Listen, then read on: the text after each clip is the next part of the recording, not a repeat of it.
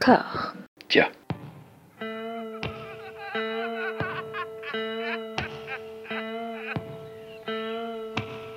And now for something completely different. Would you like to talk about the meaning of life, darling? Sure, why not? Philosophy for two? Right. Provided the movement never forgets that it is the inalienable right of every man or woman or woman to rid himself or herself or herself. Agreed. Thank you, brother or sister or sister. Where was I? I think you finished. Oh, right. I don't want to talk to you no more, you empty-headed animal food trough whopper. I fart in your general direction. Your mother was a hamster and your father smelt of elderberries. Bonjour à toutes et à tous, bienvenue dans Discordia. Euh, Après cette longue pause estivale d'un mois, nous revenons aux affaires, non pas avec du débat pour aplanir les débats qui rongent la pop culture de l'intérieur, mais avec une... Euh, quoique, on verra, mais avec une sélection de choses que nous avons euh, consommées avidement, culturellement, pendant cet été particulier. Mais tous les étés ne sont-ils pas particuliers, Elodie Euh, je- Ah mais tu me cueilles là, je ne... Je, je- si, si, si, ça- je pense que c'est bien de dire si, je vais dire si, tout est toujours particulier. Tout à fait. Anouk, est-ce que tu es particulière toi aussi? Non, je, comme ça il y a débat. Déjà, on Oh. entre dans le vif du sujet. Euh, non, je suis quelconque. Insolence Rebuffade. Nous allons commencer euh, bah, ce petit tour de table virtuel par une sélection de, de bouquins qui nous ont marqué euh, cet été. Elodie, veux- veux-tu commencer? Oui. C'est toi qui es dans l'actualité la plus, la plus brûlante, la plus prégnante, il me semble. Ah, tu crois? Je crois. Bon, bah écoute, c'est sympa. Alors moi, j'ai bon, j'ai lu pas mal de choses, un joli, bon voilà. Mais notamment, je me suis arrêtée, enfin, je- sur le livre de Julia Foyce, hein, qui est Ouais. donc, euh, bon, alors je vais dire la sœur de Marina Foyce, mais enfin bon, elle est plus que ça. Elle est journaliste aussi sur Inter, elle a une émission qui s'appelle Pas son genre. Et donc, elle a écrit un livre qui s'appelle Je suis une sur deux, et en référence donc au au fait que les femmes vont, enfin une femme sur deux au cours de sa vie subira des violences sexuelles. Et elle raconte, euh, mais pas que évidemment, c'est ça qui rend le livre intéressant, le viol qu'elle a subi il y a 20 ans. Hein, donc elle est, elle est jeune. Et ce qui est très intéressant dans ce livre, c'est ce qu'elle a... Bon, donc ça s'est passé il y a 20 ans, donc elle a le recul, je dirais, nécessaire pour parler de ça. Et elle a un ton qui est, qui est très accrocheur parce qu'elle arrive à être euh, ironique, à être... euh, elle n'est pas du tout, et d'ailleurs c'est le choix qu'elle a fait aussi après ce viol, dans une idée très euh, victimaire, en fait, elle essaye de, de faire un peu la fille comme ça qui, qui maîtrise les choses. Et elle a cette phrase notamment quand elle dit J'ai eu de la chance, j'ai eu le bon viol. Donc c'est vrai qu'on n'a pas tellement l'habitude d'entendre ça. S'il y a Mm. quelque chose d'assez euh, provocateur dans cette phrase. Et en fait, ce qu'elle veut dire par là et ce qu'elle raconte, enfin, elle montre dans son livre, elle part de ce qui lui est arrivé. Et ce qui est intéressant, c'est qu'évidemment, elle en fait quelque chose de plus grand. Elle parle de la justice, puisqu'elle elle a porté plainte et il y a eu un procès aux assises. Elle parle de la reconstruction, ce qui l'a aidé, comment elle a fait. Enfin, et, euh, et j'ai trouvé que c'était un livre très percutant très intéressant dans ce qu'elle disait, très euh, réfléchi, avec beaucoup de recul. Et donc, a cette idée de base de dire j'ai eu le bon viol parce que le viol euh, dans l'inconscient collectif, c'est tellement horrible qu'on s'accroche à l'idée que ça se passe la nuit sur un parking et que c'est un inconnu. Et c'est ce qui lui est arrivé. En revanche, elle, elle n'a pas été forcément la bonne victime, dans le sens où très rapidement après cet événement, elle s'est dit, cet homme, il a eu 1h40 de ma vie, il n'aura pas plus. Et elle a tout fait pour donner le change et pour dire, moi, ça va super bien, ce qui n'était pas le cas, mais voilà. Et forcément, quand elle a... Alors, le bon viol, c'est aussi le viol qui lui a permis d'en parler, parce que, comme elle dit, j'ai pas eu à détester un mari, puisque si on parle du viol conjugal, un frère, un membre de la famille, il n'y a pas eu tout ça. Donc ça lui a permis de parler, ça lui a permis de porter plainte, ça lui a permis de détester son violeur. En revanche, cette image qu'elle a montrée d'elle, euh, de fille pas assez euh, accablée, hein, euh, par euh, ce qui lui était arrivé, ça l'a quand même desservi. Et puis elle n'a pas eu le bon violeur, dans le sens où on lui a souvent demandé, d'ailleurs au cours de ses interrogatoires, si son violeur était maghrébin. Elle dit je vois pas le rapport. Et malheureusement, son violeur, c'était un bon père de famille, entraîneur d'une équipe de foot, qui, comme on l'a dit au tribunal, euh, bah, payait ses impôts Et tout ça, ça fait qu'il a été acquitté aux assises. Ce qui est quand même la, deuxième violence qu'on fait parce qu'elle, elle était très attachée à l'idée de justice. Son père aussi. On l'avait élevé en lui disant quand tu faisais des choses pas bien, t'étais puni. Et là, c'était un permis de violer, quoi. Et il fallait qu'elle, à 23 ans, elle évolue dans une société où on pouvait te violer et c'était pas, c'était pas reconnu par la justice, quoi. Donc, et, donc, excuse-moi, juste le fait qu'il paye ses impôts, c'était un argument de la défense. Ça a été un argument qui a été, euh, euh, qui a été ah qui a été mis en avant. Oui, oui, c'était un mec bien, quoi il n'était pas fiché. En plus, elle, elle a fait la bêtise qu'on voit beaucoup dans les films et qui est, qui est une réaction euh, qu'on peut tout à fait comprendre de se laver immédiatement, enfin rapidement après le viol. Donc, elle a possiblement mm. enlevé toute trace d'ADN. Donc euh, voilà, elle a bon, il y a, y a des, des, éléments qui ont joué contre elle. Et d'ailleurs, même le procureur à un moment a été obligé d'intervenir pour dire qu'on n'allait pas lui reprocher à elle d'essayer de se reconstruire et d'essayer d'être forte, parce qu'on en était là quand même, à lui reprocher de pas être assez accablée par son viol, en, de, de, ce qu'elle dégageait, bien sûr, hein, parce qu'elle était détruite. Hmm. Et donc après, ce qui est intéressant, voilà, c'est ce qu'elle en fait. Euh, ce livre, elle l'adresse à toutes les femmes, évidemment, qui ont subi ce genre de d'actes, euh, et puis à tout le monde, bien sûr. Mais elle, euh, elle est dans cette idée de passage de relais, de créer un livre qui peut être un outil parce que elle, elle rend hommage, par exemple, à Virginie Despentes, évidemment, avec King Kong Theory, à Clémentine Autain aussi. Tout d'un coup, c'était plus honteux d'avoir été violée. Donc ça, ça l'a aidé dans sa reconstruction. Et puis aussi, même si la justice ça a été une vraie douche froide pour elle. Euh, elle parle de cet avocat euh, qui euh, lui expliquait que effectivement en France, on n'est pas dans le système américain où c'est à l'accusé de prouver qu'il n'est pas coupable. Nous, c'est différent. Et il disait que lui, il essayait de mettre ce système en place lors de ses interrogatoires. Et donc de dire à l'accusé, prouvez-nous qu'elle a dit oui prouvez-nous qu'elle était consentante. Et là, ça change aussi les choses. Et puis, il a eu cette phrase aussi qui lui a fait, beaucoup de bien à Julia Foyce, qui est une phrase toute simple mais très importante. Euh, céder, ça n'est pas consentir. Parce qu'elle, évidemment, elle s'est retrouvée dans une voiture, euh, le mec était extrêmement violent, et donc à un moment, tu cèdes parce que tu dis, voilà, c'est, je peux plus me battre, quoi, ça ne marchera pas, il faut que ça se passe, entre guillemets, et plutôt ça sera fini, mieux ce sera. Et cette idée que céder, ça n'est pas consentir, c'est bête, mais c'est ça lui a fait beaucoup de bien parce qu'effectivement, malheureusement, dans les procès, il y a toujours le moment où on dit oui, mais vous vous êtes pas débattu, vous n'avez pas crié, vous n'avez pas cherché, enfin voilà quoi. Et donc il y a ces idées très très fortes qu'elle met, qu'elle met en avant. Il y a ce ton comme ça, cette manière un peu bravage de dire. Euh, et puis ce témoignage d'une femme quand même qui s'en est remis, hein, qui maintenant a une vie de couple, a des enfants, même si, et ça aussi c'est très touchant, elle explique qu'il y a des moments où ça revient, que pendant des années euh, elle n'a pas pu boire de bière parce que son agresseur euh, sentait la bière, que parfois une démarche derrière elle dans la rue fait qu'elle va ralentir le pas, faire semblant de fouiller dans son sac pour que la personne la dépasse parce qu'elle se dit peut-être c'est quelqu'un qui me suit. Euh, il y, a tout ça quand même qui est tout le temps présent. Hein. Et c'est vrai que c'est un livre que je trouve très fort et, très intéressant et elle balaye comme ça le, spectre de, de bah, des, agressions sexuelles avec des chiffres, avec des comme ça des témoignages, des... et c'est un livre qui est vraiment qui fait du bien parce qu'elle, elle y croit quand même, elle parle aussi de MeToo, et elle se dit que maintenant les femmes, elles parlent et que ça, on pourra plus l'arrêter. Après, il faut que ça change et il faut que ça change beaucoup plus vite. Et elle a cette idée aussi intéressante parce que, notamment avec MeToo et les noms qui ont pu être balancés, tout de suite, on parle de la présomption d'innocence. Et c'est vrai que notre système judiciaire repose là-dessus et c'est important. Mais en revanche, elle dit, ça serait bien qu'il y ait une présomption aussi de crédibilité parce que les victimes, immédiatement quand même, euh, on va chercher tous les arguments pour dire oulala, attention, les mêmes qui disent on connaît pas les faits, alors attention, n'allons pas accuser euh, un tel, euh, vont quand même euh, dire oui, c'est bizarre qu'elle parle autant d'années après, ou oui, elle a peut-être pas eu un rôle qu'elle voulait, ou oui, enfin bon, il y a eu d'autres, enfin voilà. Donc ça serait bien aussi qu'on ait une présomption de crédibilité, qu'on se dise qu'une femme qui parle, bah c'est peut-être parce que il y a vraiment ce qu'elle dit, c'est vrai, et que c'est pas parce qu'elle a, elle s'est dit tiens ce matin j'ai rien à foutre, je vais aller balancer un truc tout faux, euh, ça va être marrant quoi. Bah, c'est des sujets dont on commence tout juste à prendre mm. conscience en fait. Hein.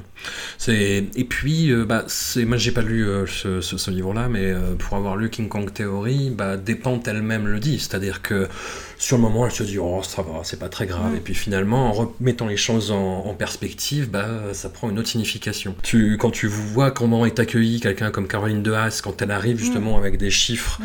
bah, qui, qui, qui peuvent paraître énormes hein, justement sur ces Mm. thématiques-là, bah c'est pas encore gagné malheureusement. Oui, oui, non, mais ré- c'est ce qu'elle c'est ce qu'elle explique, hein, euh, ma- euh, Julia Foyce. Elle dit très bien le viol, c'est tellement quelque chose dont on ne veut pas entendre parler, justement par ces chiffres qui nous montrent que c'est quand même endémique, que ça touche tous les milieux, que ça touche euh, vraiment toute la, toutes les sociétés qu'il y a une mise à distance et qu'il y a effectivement le viol comme cet acte euh, très très violent commis de nuit dans un parking, tu le connais pas.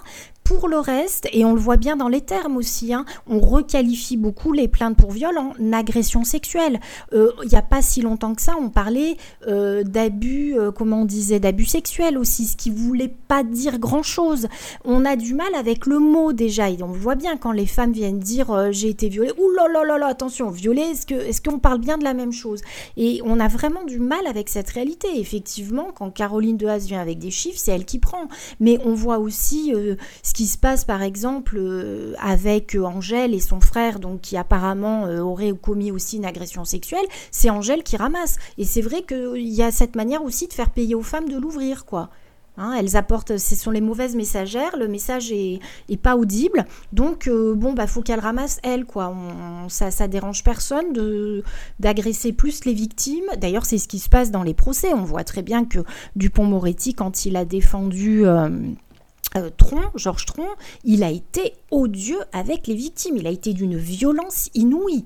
Hein, dans, dans- dans- il leur a tout reproché, euh, les dessous qu'elle portait, euh, euh, comment c'était des dindes de pas de pas avoir dit non. Enfin, il, il a vraiment été euh, incroyablement violent avec avec ces femmes, hein, parce que elles viennent dire tout à coup qu'il s'est passé des choses qui auraient jamais dû se passer, quoi. Il a eu une vie de jeune homme, comme dirait un autre philosophe Il n'a jamais- de l'État. Il n'a jamais été un jeune homme. C'est une théorie. Je n'y crois pas. Bon, bah écoute, euh, je suis une sur deux de Julia Foyce, euh, une lecture euh, eye-opening, mais est-ce que la lecture, ça reste quand même euh, quelque chose de, de, de- de fluide littérairement? Est-ce que... Ouais? Oui, oui, c'est très enlevé. Elle, euh, au départ, elle s'adresse à la lectrice, donc elle tutoie la lectrice, mais c'est c'est bien écrit. On, on est on est happé, ça ça, ça coule. De, de, de... non non, il y a, y a une vraie aisance, mais bon, elle est quand même présentatrice d'une émission de radio, donc. Elle sait parler de Julia Foyce quand même, elle a le choix des bons mots, il y a quelque chose de... Elle va droit au but aussi, donc il y a une vraie force de l'écriture et on le lit, euh, je dirais pas de façon agréable, mais si, enfin, il y a un plaisir de lecture. hein. On, on est, on est accroché par cette histoire. Eh ben écoute, merci. Nous passons, euh, nous, nous- nous retombons euh, deux siècles en arrière. Oh mon Dieu. Je- Voilà, avec, avec Anouk, tu t'es attaqué à, à un chantier, on, on peut le dire. hein. Euh, oui, oui, du coup, bah, c'est le, le seul que j'ai lu cet été. J'ai un peu honte, mais bon, en même temps, je travaillais et puis il était gros et euh, j'ai essayé, je me suis lancée dans le lire en version originale. Donc, c'est euh, Middlemarch, une étude de la vie provinciale de George Eliot, qui, euh, comme son pseudo ne l'indique pas, est une femme, puisque c'est Mary-Anne Evans qui écrit sous ce nom. Et en fait, bon, il traînait dans les affaires de quelqu'un qui avait laissé à la maison. J'ai entendu parler enfin, de ce livre comme quoi c'était un grand chef-d'œuvre alors que j'en avais jamais entendu parler avant. Et donc je l'ai pris et Bon, c'était un peu un niveau d'anglais un peu plus complexe que ce à quoi les sitcoms américaines euh, m'avaient préparé, clairement. Donc j'ai un peu galéré, c'était un peu long, mais euh, mais quel bonheur. hein. C'est euh, c'est donc c'est divisé en huit bouquins, euh, enfin huit huit books, mais qui sont dans- tous dans la même édition, quoi. Euh, ça fait environ 800 pages et c'est exactement tout ce que j'aime, soit euh, un bouquin où il se passe très peu de choses, mais on est dans la tête des gens et dans la tête des gens il s'en passe des choses quand même. et il y a un, ce, qui m'a beaucoup plu, c'est de voir que donc, alors ça a été écrit dans les années 1870, mais ça se passe euh, dans les années 1830. Bon, il y a des histoires euh, politiques, euh, de politique britannique de l'époque, que bon, j'en avais rien à foutre et j'ai pas mieux compris euh, derrière. Mais ouais, a- ce qui est marrant, c'est de vraiment voir que les, le fond de l'humain, euh, toute la psychologie, tous les, les traits de caractère, les, les élans, même si voilà chaque personnage est différent, j'ai l'impression qu'on n'a pas tant changé que ça. Beaucoup de choses ont changé, mais l'humain est toujours euh, est toujours humain, un peu ridicule et euh, et, euh, et en même temps euh, un peu un peu attendrissant. Euh, et donc c'est vraiment un roman voilà très avec des personnages très enfin assez réalistes où la narratrice donc plus ou moins George Eliot, omnisciente et très caustique sur ses personnages. Elle arrive à te peindre, sans vraiment en dire beaucoup, mais à te peindre un gars complètement relou qui, qui fait des grandes lettres d'amour hyper alambiquées, toutes pourries. Et dans là, tu sais que d'avance, ça va être une mauvaise idée de l'épouser. Et c'était une mauvaise idée de l'épouser.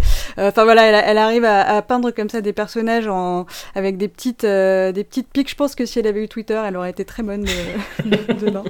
Et donc euh, Virginia Woolf a notamment euh, qualifié Middlemarch de un des rares euh, romans anglais écrits pour les adultes. Enfin, c'est vraiment un roman qui est euh, considéré comme euh, les grands chefs-d'œuvre de la littérature anglo-saxonne, dont je n'avais jamais entendu parler. Donc je sais pas si c'est parce que en France on l'a un peu ignoré ou si c'est moi qui suis passée à trappe. Euh, me too, hein. Mais me euh, ah bah voilà, bah en tout cas, donc je- il a été traduit par contre, donc euh, j'ai pas lu la traduction, euh, mais bon, j'imagine que si elle est pas trop mauvaise, ça doit avoir le coup parce que voilà, là c'est quand même un peu euh, de l'anglais, c'est très bien, mais je sens que j'ai loupé quand même euh, un peu de, de l'humour parce que c'est très drôle, quelques voilà quelques bravoures littéraires, mais euh, mais voilà, c'est si on aime quand il se passe pas grand chose et quand il y a plein de personnages et quand on va dans la psychologie des personnages, euh, c'est c'est vraiment un roman parfait pour ça.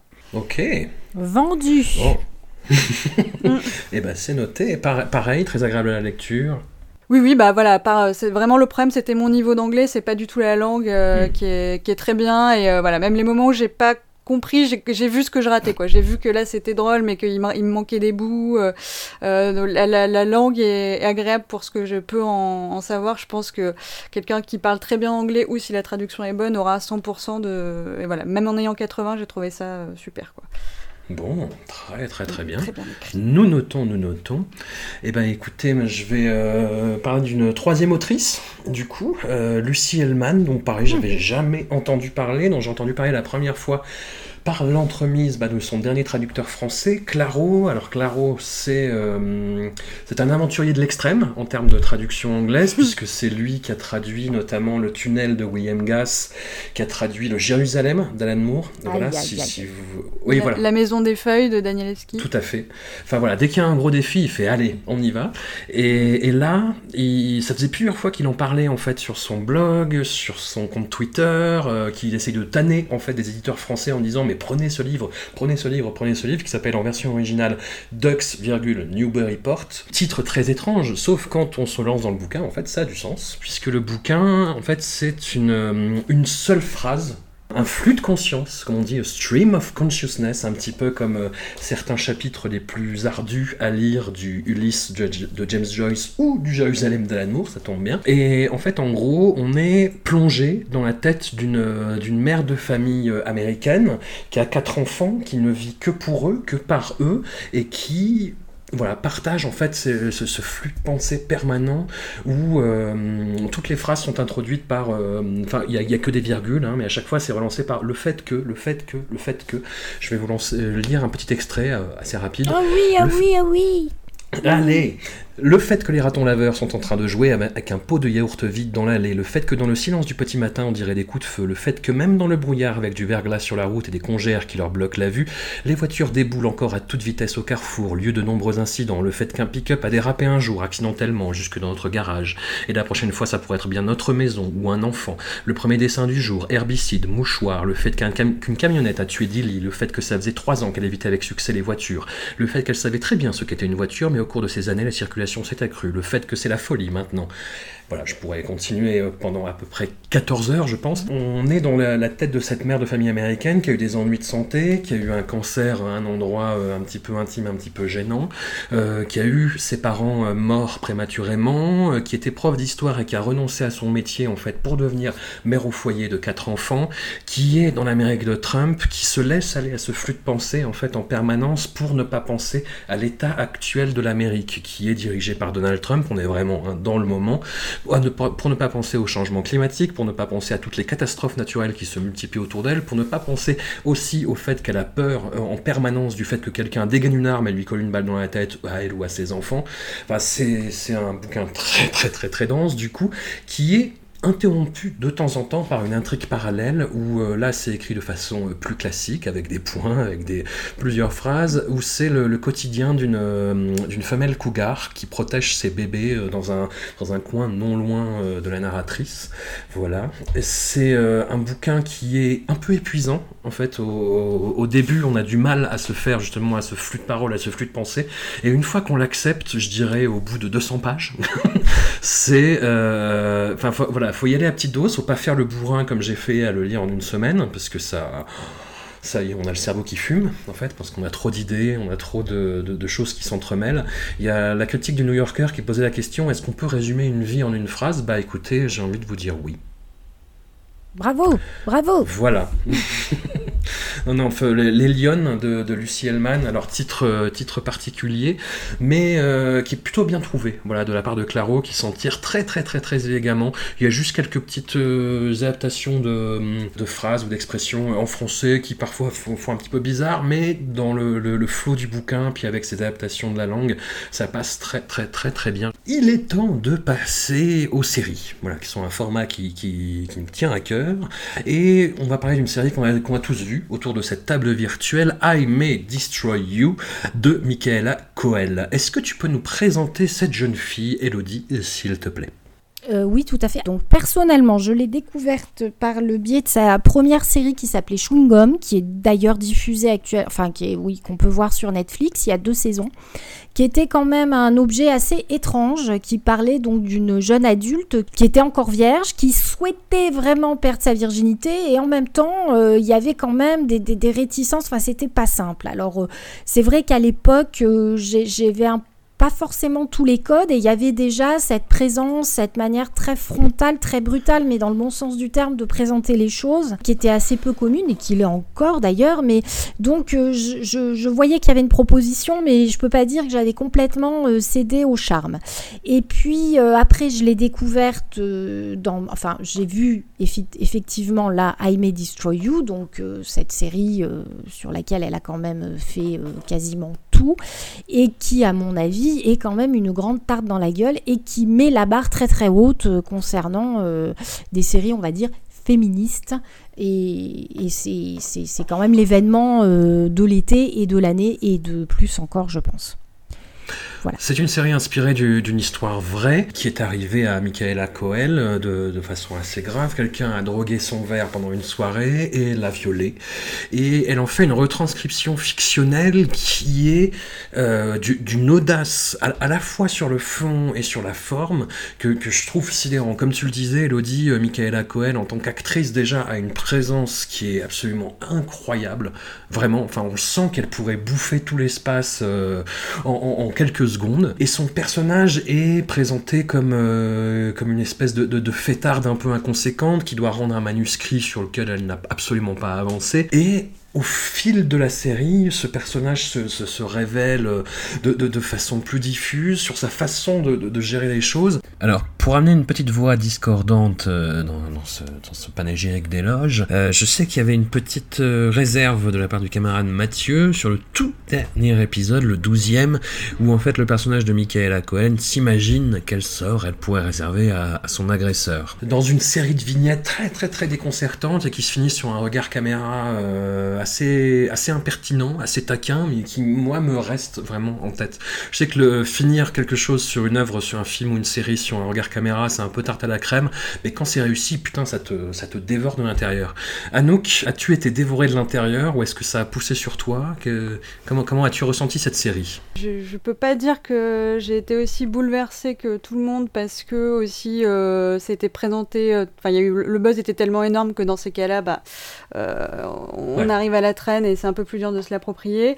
Euh, j'ai trouvé ça par contre brillant. Hein. Euh, effectivement, c'est bien écrit, c'est bien joué, euh, très nuancé. Le personnage notamment, ça, enfin voilà, il est, il, est, beaucoup plus complexe qu'un statut de simple victime ou admirable ou courageuse. Qu'on voit qu'à plein de moments, elle est, enfin, elle a plein de défauts, qu'elle est, qu'elle a des manières qui sont pas toujours pas toujours très saine de, de gérer euh, ce qui lui arrivait. Euh, il y a tout le rapport aux réseaux sociaux qui sont pas forcément liés exactement à ça, mais euh, en même temps, on sent bien que c'est une manière de d'étouffer son expérience qui lui arrivait et de se jeter dans l'approbation des autres et puis de devenir une espèce d'icône comme ça, un peu une icône féministe, mais qui va, enfin qui est hors de hors de la réalité, et qui, là, qui fait ça pour le buzz essentiellement. Donc voilà, j'ai trouvé ça assez nuancé, assez intéressant.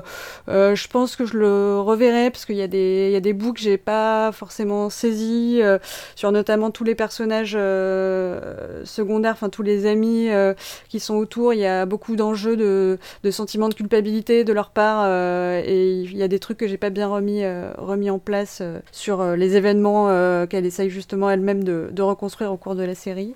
Il y a ce fameux Biagio qui m'a fait hurler, qui est son, petit ami italien. à un moment, elle, qui, voilà qu'elle retrouve. Euh, c'était pas forcément malin de sa part, mais bon, vraiment euh, épisode très difficile, franchement. les, les, quatre premiers épisodes, il y a bien plein de moments où on hurle parce qu'on se dit mais c'est pas possible quand est-ce que ça va s'arrêter quoi? Enfin laissez-la tranquille un peu. Euh, mais voilà. Non mais du coup très bien. Et, euh, en fait euh, la, la, la, fin moi que j'oublie souvent les fins mais si c'est bien l'épisode où du coup effectivement c'est ce côté vu qu'on sait que ça lui est arrivé qu'elle en a fait une série à ce côté on remet en narration on remet en histoire et on utilise l'histoire pour sublimer un peu enfin pour pour faire sens de ce qui s'est passé donc il y a un dispositif qui, euh, qui est euh, peut-être un peu cliché, mais intéressant euh, sur, sur voilà, les différentes pistes qui peuvent se passer, qui sont montrées à la fois voilà, sur un mur avec, avec des, des, des, des, feuillets et, et filmées comme des propositions de, de conclusion plus ou moins satisfaisantes. non, non, voilà, mais intéressant. je, je le conseille. Et j'ai effectivement vu Chewing Gum par la suite pour, pour essayer de, bon je, suis pas allée très très loin mais euh, il se passe un truc quoi. Elle a vraiment un physique euh, une présence qui, qui, sont intéressantes on voit pas tous les jours. Elodie c'est toi qui avais attiré mon attention sur cette série euh, en, premier. Comment l'as-tu vécu toi? Ah bah moi c'est une série que j'ai adorée si tant est qu'on puisse adorer une série qui est quand même dure hein. faut pas voilà c'est une série qui est drôle et par, par certains aspects qui est qui est extrêmement prenante, mais moi, c'est c'est une série que je trouve vraiment importante parce que euh, c'est vrai qu'on parle beaucoup de la parole des femmes et, de cette manière maintenant dont on parle de ces sujets, notamment du viol. Et c'est marrant parce que, enfin marrant, c'est le bon terme, mais il y avait eu cette série assez incroyable, Unbelievable, qui était passée euh, cette année. Et là, on a la version complètement subjective en fait, hein, euh, même si les deux séries n'ont rien, absolument rien à voir ensemble, mais il y a vraiment cette manière chez chez Michaela Coel, d'incarner les choses.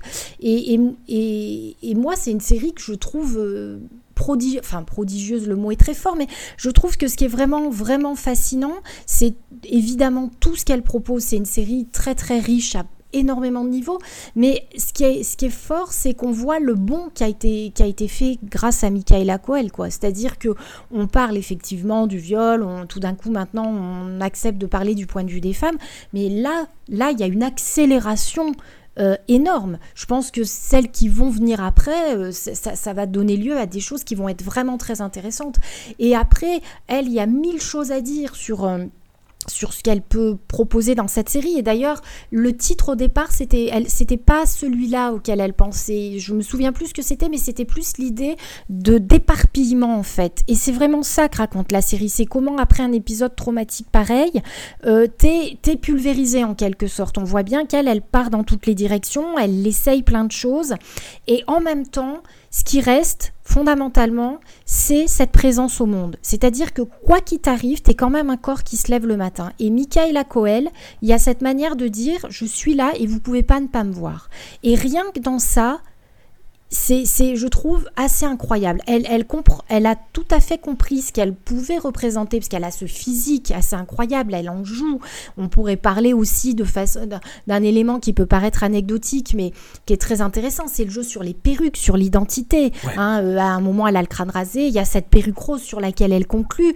Enfin, elle joue de son image, mais en même temps, il y a cette manière d'être là, d'être présente, et, on voit très bien cette dimension incarnée, sans vouloir... Euh, spoiler, mais quand euh, elle, donc, elle, a, elle, a une image qui lui revient en tête, mais elle n'a pas vraiment, entre guillemets, vécu cette agression sexuelle, ce viol. Hein. Et hmm. donc, quand elle va porter plainte, euh, dès le départ, et comme en plus, elle, elle écrit des livres, euh, le mot viol, elle dit, ouh, attention, c'est quand même fort. Et puis après, on a tout d'un coup les marques sur son corps. Et ça, c'est l'épreuve. Et c'est le choc des deux qui, qui rend ces images euh, saisissantes et qui nous dit toute la violence de ce qu'elle a vécu et dont elle n'est pas encore pleinement consciente. Et, et, cette incarnation, elle est incroyable, je trouve. Et pareil, dans l'épisode où elle, se met à danser sur Firestarter, on a vraiment l'impression que la chanson était pour elle. Plus jamais on pourra l'écouter sans penser à cette, euh, cette énergie, cette violence, tout ce que son corps à ce moment-là dit sur cette chanson. Et en plus, elle incarne quelque chose, elle, elle joue un rôle à ce moment-là, on va dire, hein. elle tend un piège.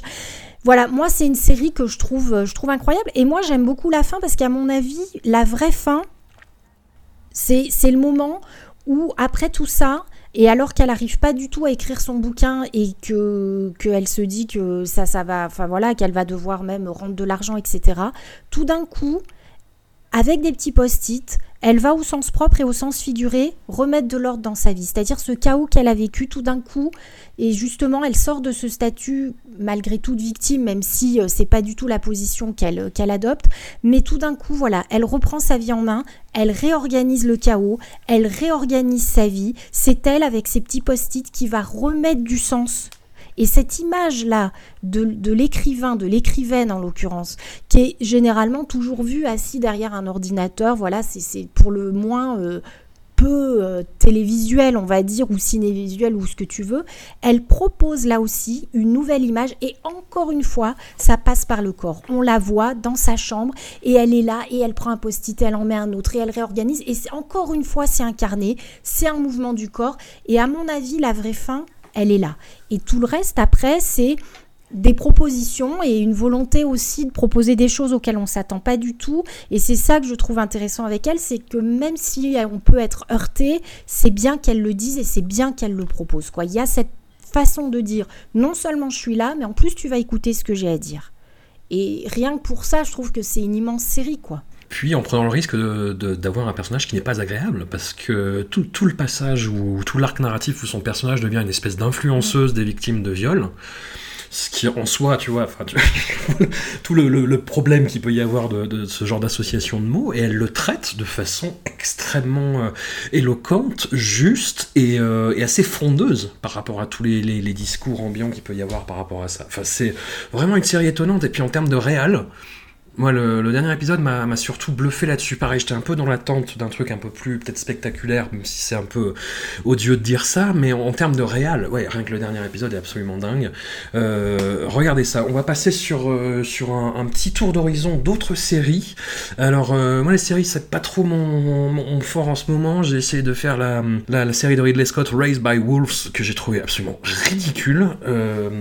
J'attends la fin quand même pour prononcer, mais les cinq premiers épisodes sont euh, consternant, mais consternant euh, Alien Covenant, quoi. Euh, voilà, Ridley Scott a un problème. esthétiquement, il y a quand même quelque chose d'intéressant dans ce qu'il fait, mais sur le fond, c'est vraiment consternant. Il fait ah, Dieu n'existe pas. Enfin bon, bref. En restant sur des personnages antipathiques, Anouk, tu voulais nous parler de, de, Search, de Party. Non, non, mais c'est quand même un, des fonds du truc. oui, Search Party, qui est une série qui est maintenant est sur HBO Max, mais qui avait commencé sur TBS. je sais pas on le trouve. Moi, évidemment, je pirate tout. Euh, n'appelez pas Adopi, euh, je sais pas à quoi ils servent encore, mais au cas où, ne les appelez pas. Là, on est, on est sur la troisième saison. Il y en aura une quatrième, a priori. Depuis le début, c'est vraiment, vraiment génial. Alors, pour le coup, l'avantage de cette série, c'est que personne n'en parle et tout le monde Ah non, pas moi, pas moi. Contrairement... Sororité, Anouk, ah. sororité. Euh, mais bon, là, du coup, c'est beaucoup plus facile d'y trouver sa place et d'avoir son petit joyau qu'on conseille comme ça aux amis euh, de, manière discrète. C'est vraiment la série euh, hipster millénial par excellence, dans le, pas dans le sens où c'est une série qui met en scène des, des hipsters, mais c'est le cas. Ça a été écrit aussi par des millénials hipsters, mais qui ça se moque énormément de, tout, de toute cette culture et de tout le discours qu'il y a autour de ça. C'est vraiment très intelligemment écrit, c'est très drôle. Ça l'est, enfin ça l'est pas toujours. hein. Il y a des moments très angoissants et euh, de plus en plus glauques, mais il y a quand même euh, notamment cet acteur euh, John Hurley que, j'ai découvert euh, par là et qui est vraiment vraiment hilarant. Alia Shaukat qu'on avait vu euh, dans Arrested Development, qui jouait Maybe, euh, voilà, et qui fait sa, sa petite carrière indie, euh, qui mène bien sa barque. Et donc c'est euh, une série sur euh, bah, Alia qui s'ennuie, euh, euh, dans son, enfin, elle a pas trop de, sa, vie n'a pas trop de sens. Et puis un jour, une, une, une fille qui, a- qui était à la même école qu'elle euh, euh, plusieurs années auparavant euh, disparaît. Et donc là, Alia se dit, bah super, je vais me réinventer en détective. Enfin, des fantasmes, je sais pas vous, mais moi que j'ai forcément eu hein, de se, réinventer détective privé. Véronique Mars, allez, c'est parti. Et ça se passe pas très bien parce que bon, bah, forcément, voilà, c'est tous un peu des bras cassés et que ça devient de plus en plus absurde. Et la saison 3, c'est euh, autour d'un procès, puisque voilà, bon après je on va pas tout spoiler, mais euh, du coup ça, comme ça se finit mal, il y a un procès un peu euh, sensationnel puisque euh, Alia et son petit ami qui sont quand même très mignons euh, deviennent un peu des stars de la presse people, de la presse de caniveau et tout et tout le monde donc a son avis. Il y a des, il y a les pros, il y a ceux qui les défendent, ceux qui ceux qui pensent qu'ils devraient être exécutés, voilà. Et Ah donc euh, c'est c'est c'est des très beaux très beaux costumes, très bien écrits, très drôles, très très bien joués. Alia est vraiment impressionnante. Je sais pas si euh, Elodie, euh, tu as des peut-être un, Alors, un argument. euh, Bah, j'ai rien de mieux à dire. Moi, j'avais entendu parler de cette série et puis en fait, j'y suis venue parce que je lisais voilà des gens qui disaient que c'était super drôle et vraiment très très bien. Et effectivement, c'est vraiment formidable. Le casting est parfait. On a en plus le pote homo euh, qui, est- qui est magique. hein. C'est notre Ouais, ça, alors lui, c'est le nouvel. Elijah. hein, c'est tout, on peut tout noter, tout ce qu'il dit tout le temps, c'est exceptionnel. Et puis, euh, et puis il y a aussi l'avocate hein, qui intervient dans la saison 3, qui est, exceptionnelle aussi, hein, celle qui va défendre euh, justement euh, la- la- l'accusé en fait. Et non, c'est vraiment une série euh, qui est très drôle, qui prend beaucoup de choses à rebours, qui, qui est complètement dans l'air du temps. C'est vraiment formidable quoi. J'avoue que la première saison m'a vraiment déconcerté dans le Oh. sens où euh, non non mais je, je sais pas j'avais lu un article je sais pas des Inrocks ou quelque chose comme ça qui l'expliquait très mal. Et, et du coup j'ai commencé à regarder en me disant mais qu'est-ce que c'est que ces connards? Qu'est-ce que c'est que ces personnages qui sont absolument pas sympathiques qui sont vraiment euh, euh, toute la caricature du, du, du, du- du millénial bourgeois qu'on peut détester? Et j'avais trouvé le retournement de situation finale de la première saison très très très malin. Et à partir de là je me suis dit ah mais d'accord c'est ça et voilà, comme quoi il ne faut pas lire les Inrocks. Bref. C'était ma conclusion un peu expéditive. Non. Elodie, Si peu. à peine, Si peu. à peine. Si peu. Euh, Elodie, Oui tu voulais nous parler d'une série dont je n'ai jamais entendu parler Bah, voilà. jusqu'à ce que tu l'évoques. Alors, euh, c'est tout moi, hein, voilà. Donc, alors, c'est Pen 15. Donc, apparemment, ça serait euh, une expression que se disent les ados hein, pour jouer sur le mot euh, pénis, en fait. hein, bon, voilà. Et c'est une... Et oui, hey, hey Alors, c'est une série de Anna Konkel et Maya Erskine qui sont toutes les deux trentenaires et qui, en fait, revisitent leur adolescence et qui donc jouent leur rôle de jeunes filles de 13 ans, mais à leur âge. Et le casting, par contre, ce ne sont que des adolescents. Et oui, déjà, tu te dis- Et ça se passe au début des années 2000, donc elle rentre en cinquième. Et alors, ce qui est marrant, c'est qu'elles reprennent en fait. Alors bon, évidemment, elles revisitent tous les émois de l'adolescence. hein. Et puis surtout, ce qui est rigolo, c'est qu'elles piratent en fait les codes de la masculinité pour mieux les détourner. Donc, on n'a pas l'habitude ces séries comme ça, les teen movies, les c'est souvent des garçons qui vont être très dans la provoque, dans les allusions, etc. Et là, ce sont des filles, et notamment le personnage de Maya, hein, qui est asiatique et qui va se retrouver dès le premier jour de la rentrée affublée d'un bols, puisqu'elle a voulu se faire une coupe, euh, justement tendance Britney Spears complètement foirée, donc sa mère pense l'aider et pas du tout. Donc elles partent avec un handicap, sa copine elle, elle a une espèce de coupe de Spice Girl avec deux pauvres mèches filasses devant et des petites pinces comme ça en haut, un appareil dentaire, elle est toute longue, toute... euh, c'est pas gagné. Et donc, elles nous proposent, elles nous proposent leur regard sur ce qu'a été leur adolescence, ce moment de la première bière, de la première clope, euh, de, des, des premières masturbations. Et c'est là où on voit qu'effectivement, elles s'emparent du sujet parce que chez les garçons, ils y passent la journée. Et ben, Maya aussi. Eh ben, voilà. Et, euh, et en même temps, il y a ce moment particulier où on est encore des petites filles et en même temps on veut grandir quoi. Alors ça donne lieu par exemple à juste comme ça pour donner un petit peu le ton très étrange de la série. À un moment, elle joue avec des, les personnages des Sylvanian Family. Euh, ces petits personnages, là, je sais pas si vous connaissez, c'est des animaux Ouais, comme bah, ça. si. J'ai- une fille, donc euh, oui, Voilà, tu vas, tu vas tu me gâcher les Sylvania pour toujours. Voilà, mais tu vas plus les regarder de la même manière. Et alors, Oh elle joue avec ça. Alors, il y a même euh, donc euh, un des personnages, je crois que c'est Anna qui a fait l'acquisition du camping-car. Et alors là, autant te dire que c'est de la folie. Et alors, elles les font donc jouer, mais elles les répliques, c'est je ne peux plus faire ça. J'ai une femme et des enfants à la maison. Donc, c'est des tromperies, des coucheries comme ça qui se passent. Et elles se sont jurées que toute leur vie, jusqu'à la mort, tous les vendredis soirs, elles jouent au Sylvanion. Malheureusement, les potes de l'école top les voient avec ce, ce camion. Et donc, voilà, il y a tout le tiraillement de, de, de ces choses qu'on aime encore faire. Et puis, en même temps, bah, ça va pas, quoi. Et il y a un épisode magique où elle se retrouve dans un groupe euh, comme ça pour faire une espèce de, petit défilé euh, avec des petits vieux dans une maison de retraite, bref, et elles sont avec les filles branchées de l'école, parce que elles, c'est évidemment les loseuses, hein, voilà, elles n'ont pas le bon look, pas les bonnes références, et il y en a une, elles ont vu qu'elle portait un string, et en fouillant dans son sac, elle tombe sur le string, et là, si tu veux, elles arrivent le matin à l'école, elles ont le string sur elles et c'est Wonder Woman quoi. Et c'est super drôle parce que il y a cette espèce de, elles mettent tout ce tout, le pouvoir qu'elles pourraient avoir, leur féminité, etc. dans ce petit objet et ça devient une drogue. Et tous les jours elles se disent demain on arrête quoi. Et il y a un moment il va falloir arrêter. C'est une série vraiment formidable. La saison 2 euh, devrait être diffusée bientôt sur Canal et, et c'est super drôle, super touchant.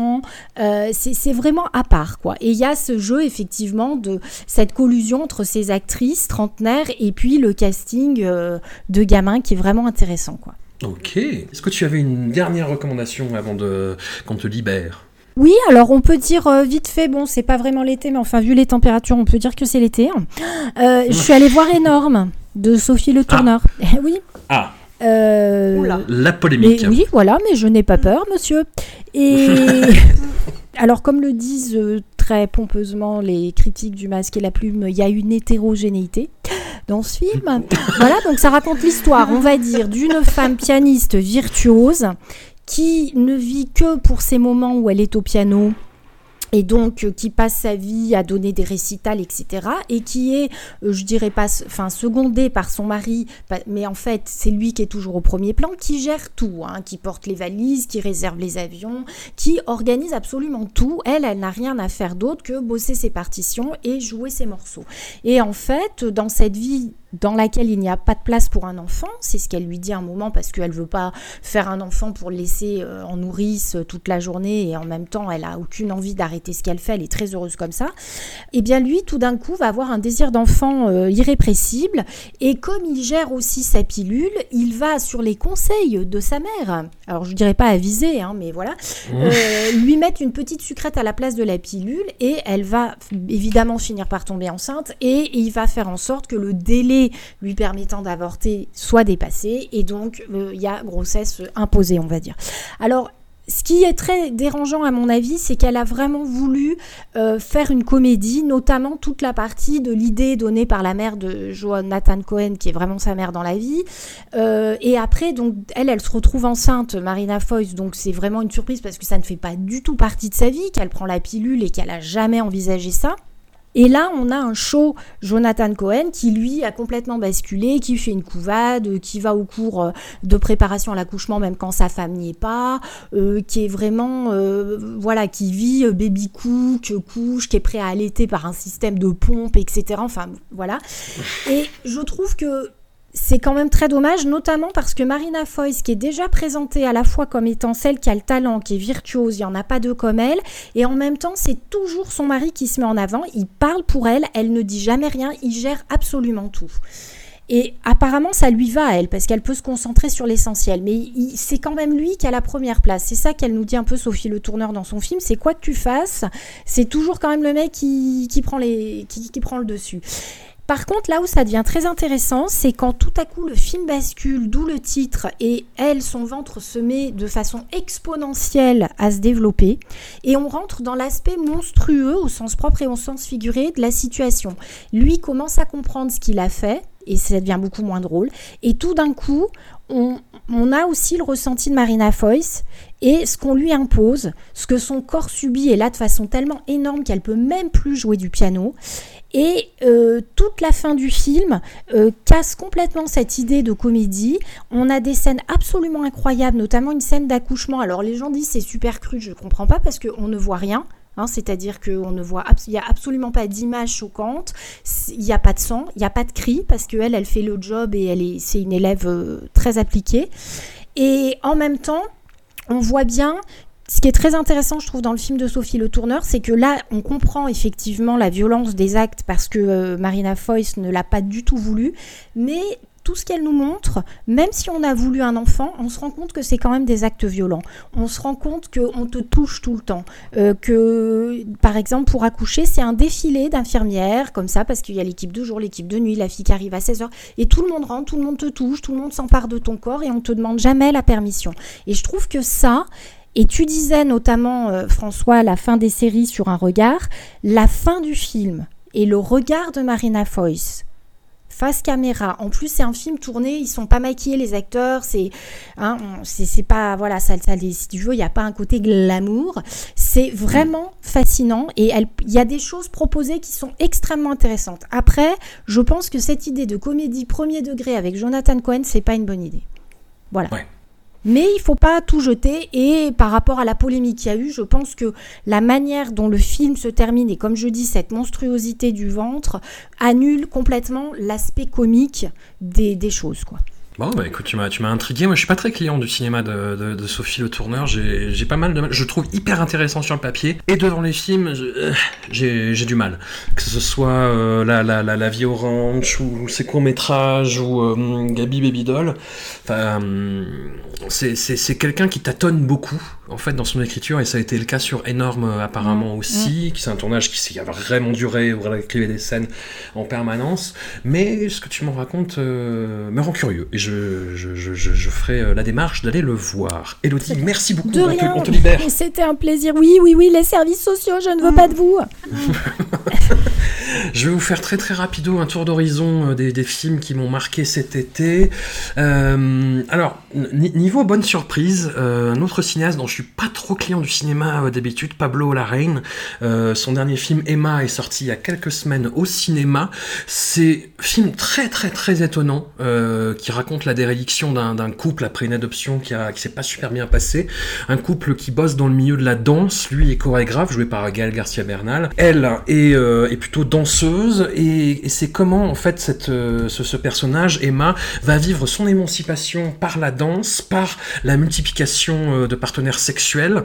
Il y a, on parlait de, la présence physique de, de Michaela Coel tout à l'heure, mais Mariana Di Girolamo, c'est l'autre présence physique de cet été, je trouve. Et le film est peut-être un peu long, il fait un peu plus de deux heures, mais il y a un peu moins, pardon, un peu moins de deux heures. Voilà, on ressentit un peu plus, mais euh, il y a des séquences qui moi m'ont vraiment bluffé, justement où, il y a des, des, montages par rapport à ces danses de, de danse contemporaine, à la fois dans bah, vraiment dans quelque chose d'abstrait, euh, de, pas vraiment compréhensible, à la fois de beaucoup plus physique euh, quand elles se mettent à danser du, du reggaeton, et qui, qui, qui vraiment moi m'a.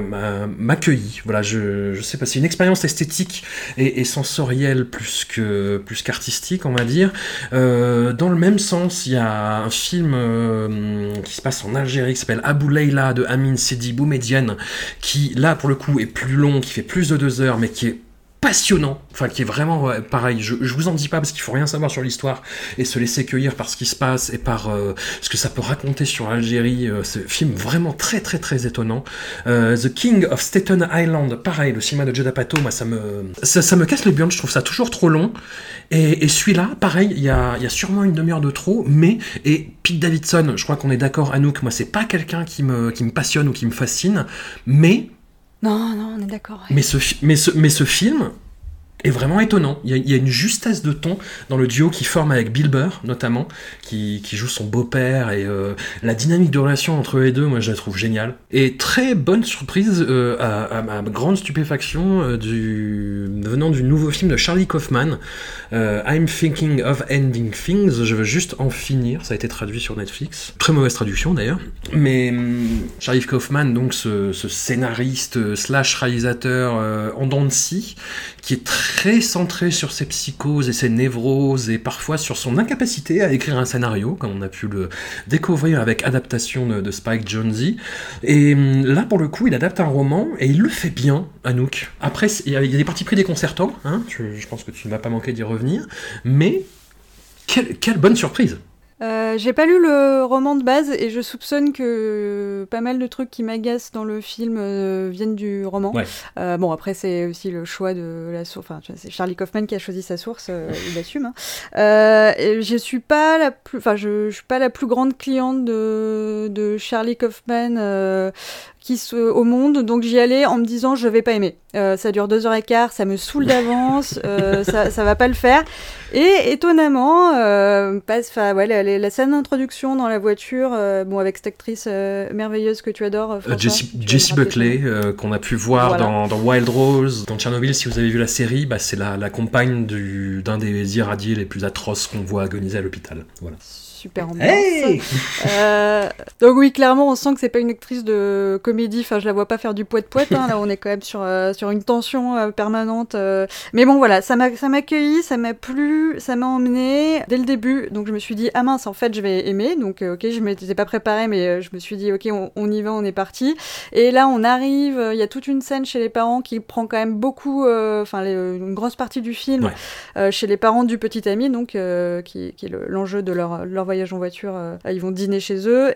Et euh, il y a Tony Colette, euh, les deux, ils en font des caisses, c'est pas qu'ils sont mauvais, c'est qu'ils sont dirigés comme ça, c'est le but, mais il y a un côté un peu slapstick, mais, mais horrifique aussi, ouais. genre hyper angoissant, qui, en fait, j'ai l'impression qu'il y a à peu près euh, des idées pour faire euh, 12 films, mais en fait, ils se court-circuitent entre eux. Moi, je trouve que déjà, le, duo du couple et de elle en train de réfléchir, on ne sait pas si, euh, si elle veut en finir avec son couple ou avec sa vie, euh, euh, qui est tout, son flux de pensée qui est tout, en permanence interrompu par, euh, par son petit ami, que ça, ça, ça monte comme ça en mode un peu un peu agaçant comme ça arrive quand les gens veulent à tout prix faire la conversation avec toi t'es un peu dans ta tête. Il y a plein de trucs qui sont bien puis d'un coup tu t'es embarqué dans ses parents ça parle du temps ça parle de donc pourquoi pas c'est intéressant. Puis après il y a des débats sur euh, euh, sur le cinéma sur l'art sur euh, les, virus. Donc ça, étale un peu sa, science. En même temps tout se passe. Enfin plus ou moins on voit que elle a vu tous les indices du film dans la chambre d'enfant du personnage enfin de son petit ami. Donc bref il y a, y a des boîtes et poupées russes comme ça un peu de, de récits, ce qui fait que ce qui marchait le mieux pour moi et ce qui m'a le plus ému dans le film est en fait un peu euh, un peu court-circuité et annulé par euh, le, le, dispositif final. Je sais pas si je me fais bien comprendre. Pour ceux qui l'ont pas vu, j'imagine pas du tout, mais si vous l'avez vu. Donc j'ai trouvé ça super intéressant. J'ai envie de le revoir parce que euh, voilà, même les, les, le côté un peu pédant des discussions, ben en vrai, euh, ça, ça, restait euh, ça restait intéressant. C'est des citations et c'est des, des, propos sur les citations, mais mais je me suis quand même pas ennuyée là-dessus. Et pour autant, je pense que c'est un peu raté mais raté intéressant, ce qui est toujours mieux que réussi chiant. Et c'est pour exactement toutes ces raisons que tu viens de citer que j'ai peur de le revoir, j'ai peur que tout s'effondre en fait, que ma bonne impression première ait, été fausse. Effectivement, Tony Collette, elle est full hérédité. Enfin, euh, ce, de ce film d'horreur de Harry Astor. Euh, euh, je pense que Charlie Kaufman l'a vu parce qu'il y a beaucoup de choses effectivement qui, euh, bah, cette structure gigogne notamment. Par rapport à un film ex plus expérimental comme euh, Synecdoche New York, moi je trouve ça plus abordable et plus généreux, moins replié sur soi-même et et sur son ego. Mais bon, faut, le voir une deuxième fois. Puis je vais finir ce tour d'horizon avec mes deux gros coups de cœur de l'année. Hein, le numéro 2 de mon top annuel, euh, Madre de Rodrigo Sorogoyen. Donc euh, Rodrigo Sorogoyen, j'avais pas spécialement apprécié son premier film, euh, Que Dios nos perdone. Euh, J'avais adoré son second, El Reino, qui était sorti l'an dernier, qui était un truc absolument incroyable. Madré reprend un peu euh, de ses euh, astuces, on va dire, de mise en scène, c'est-à-dire cet art du plan séquence extrêmement bien joué, extrêmement bien éclairé, extrêmement bien filmé, avec en plus une mise en scène qui va faire un tour du côté de, du Terrence Malick de, Tree of Life, et sachant qu'il faut y aller hein, pour envoyer ce, ce genre de truc avec les, les mêmes focales, les, les, les mêmes, les mêmes angles, etc. Sur donc euh, bah, une mère qui a perdu son enfant dans des circonstances qui restent assez mystérieuses et qui est allée sur le lieu de, son, de sa disparition pour essayer d'avoir une catharsis qui n'est jamais arrivée au bout de dix ans en fait et on la, on la, on arrive dix ans après ce, ce, premier, euh, ce premier choc. Le gros problème du film, le cinéma du, est mort, euh, nos, nos, nos camarades que nous saluons euh, le disaient très justement, c'est que en fait on entame du film. Il y a un court métrage que Rodrigo Sorogoyen a tourné avec la, même comédienne, en fait, il y a de ça quelques années, et le, cette séquence est tellement forte c'est-à-dire que c'est la, en gros, grosso modo, la mère qui a son fils au téléphone et son fils lui dit Je suis tout seul sur la plage, je ne sais pas ce qui se passe. Oh, il y a un monsieur bizarre qui me regarde. Et la, scène est tellement forte, en fait, pendant 10, pendant 10 minutes, t'es en apnée, que le film a un peu de mal à, à, à rebondir, à revenir en intérêt là-dessus. Si ce n'est, comme je le dis, la comédienne est absolument incroyable, qu'il y a des scènes qui sont d'une beauté visuelle, mais, mais, mais sidérante, et le lien qu'elle tisse avec ce gamin euh, euh, que j'ai vu dans des films français très, très, très mauvais.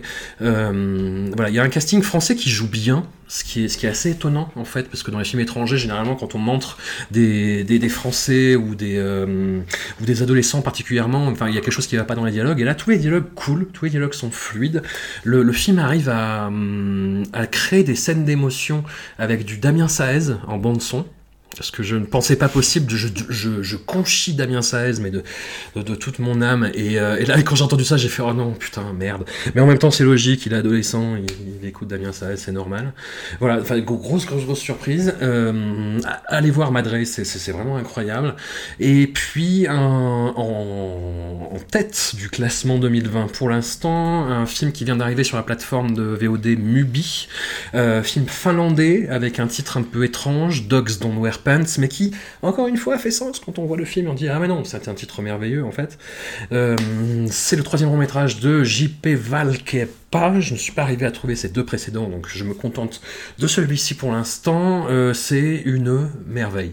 Je ne veux pas trop en dire sur l'histoire, si ce n'est que euh, non, je, je vais pas, pas, en, je pas en dire, mais euh, c'est un film qui effectivement au début est très esthétique, très clinique sur le processus de deuil, et qui au fur et à mesure, sans qu'on s'en aperçoive, devient euphorisant et on sort du film, mais je sors du film, je l'ai vu 4-5 fois, à chaque fois je suis heureux. Enfin, euh, vous voyez ce film, c'est indescriptible, je, je veux pas vous en dire plus.